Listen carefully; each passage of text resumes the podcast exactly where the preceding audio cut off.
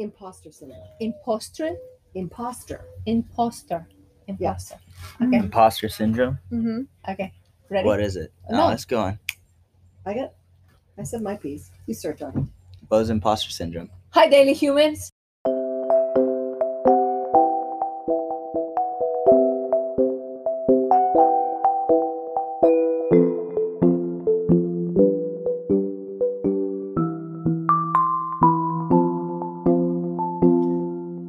Hi, daily humans. So, this week it's a new episode, and it came out actually very spontaneous with uh, Nico, Elizabeth, and a friend of mine that uh, we start having a conversation about uh, a term that I learned, which uh, is Nico. Well, imposter syndrome. It was really good. Fantastic. So I hope you enjoy and uh, have fun.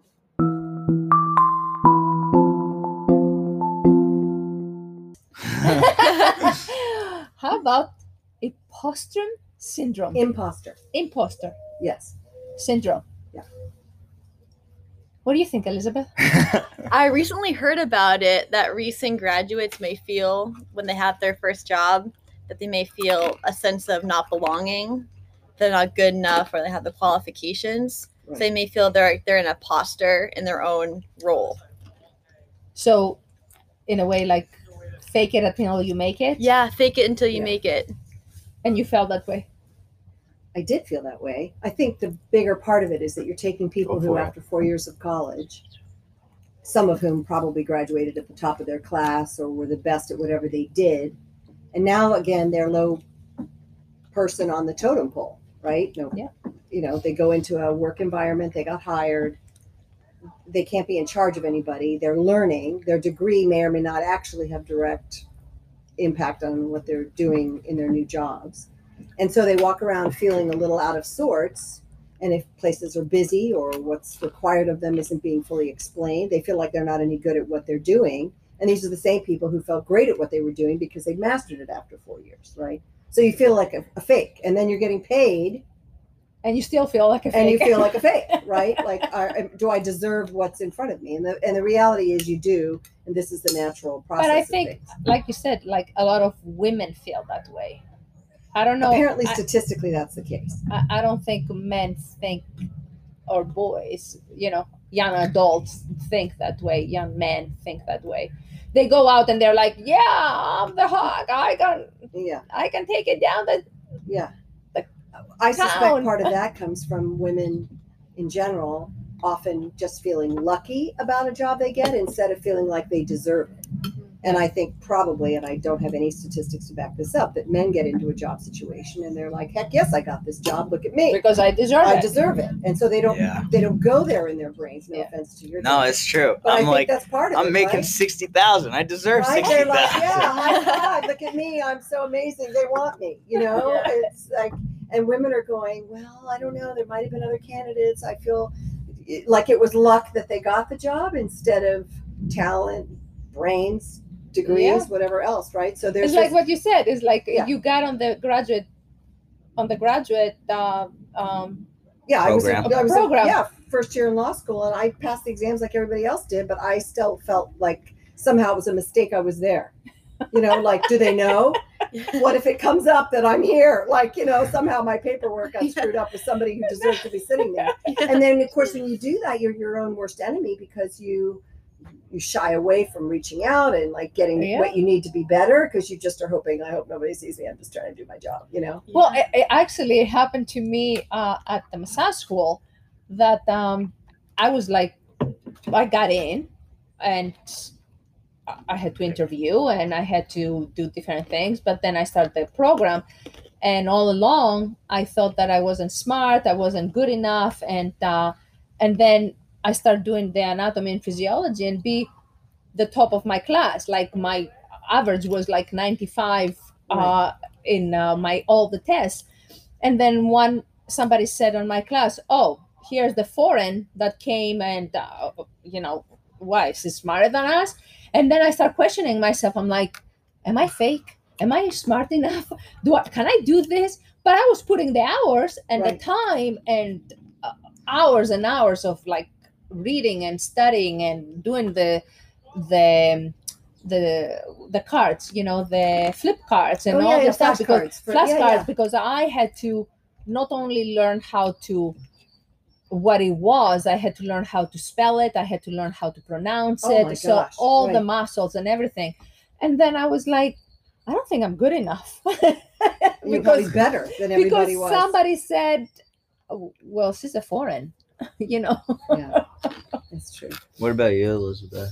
On this new job possibility, do you feel like you deserve it?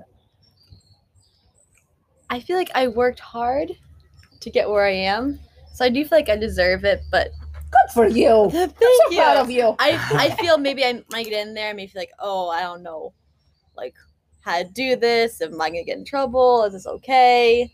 But I think I might question myself more. But I do feel like, okay, I worked Well- hard, got my degree. And I think the other piece of that is, which should be so obvious, but I don't think anyone actually sits college kids down and says this, which is that whatever your degree was, and and to the extent that you will need it for whatever that next job is, presumptively, your the actual job has a whole new set of rules and things that may or may not somehow directly correlate to what you were taught in school. And so it kind of is first day of class again Yeah. right when you get into that environment so you you think oh well i'm an expert at this and then you get in here like i have no idea what i'm doing Yeah. and someone who may or may not even have your Degree, background Mhm.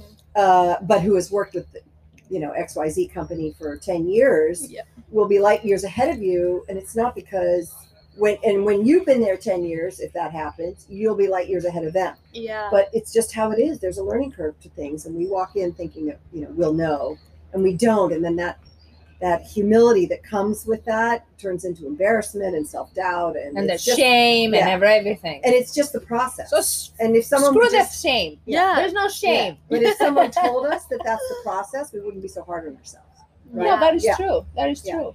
It's like it's the expectations that we're putting for ourselves, Mhm. and then how much we shame ourselves Yeah.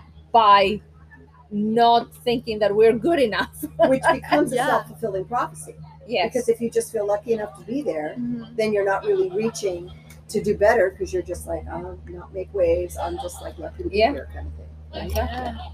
So that is uh that's something, isn't it? That's really like Well, what about you, Nicole? he's I- a guy I really, um, I never yet feel like, oh, I'm an imposter. I kind of always feel like Fuck yes. I was like, yeah, this is what I got. Finally, this is what they I noticed. the greatness finally they is know how great I am. Yeah, that's probably more so what I experienced. My mother told me, therefore I should be. No, actually, you're good about calling me out on my shit, and like you bring me down a little bit so that I'm not always so like I am the one, I am the chosen one. Oh, thank God. My Yeah. work is done here. right Uh, That's fun. But no, I, I don't think I really think that way. Um, but do you think that like has an effect possibly on like salary too? Like negotiating early on, I like think negotiations. men go Mm. on into it thinking I deserve this, therefore I deserve more.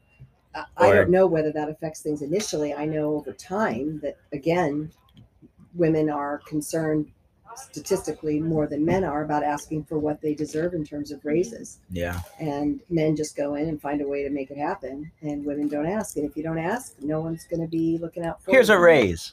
You know, Yeah.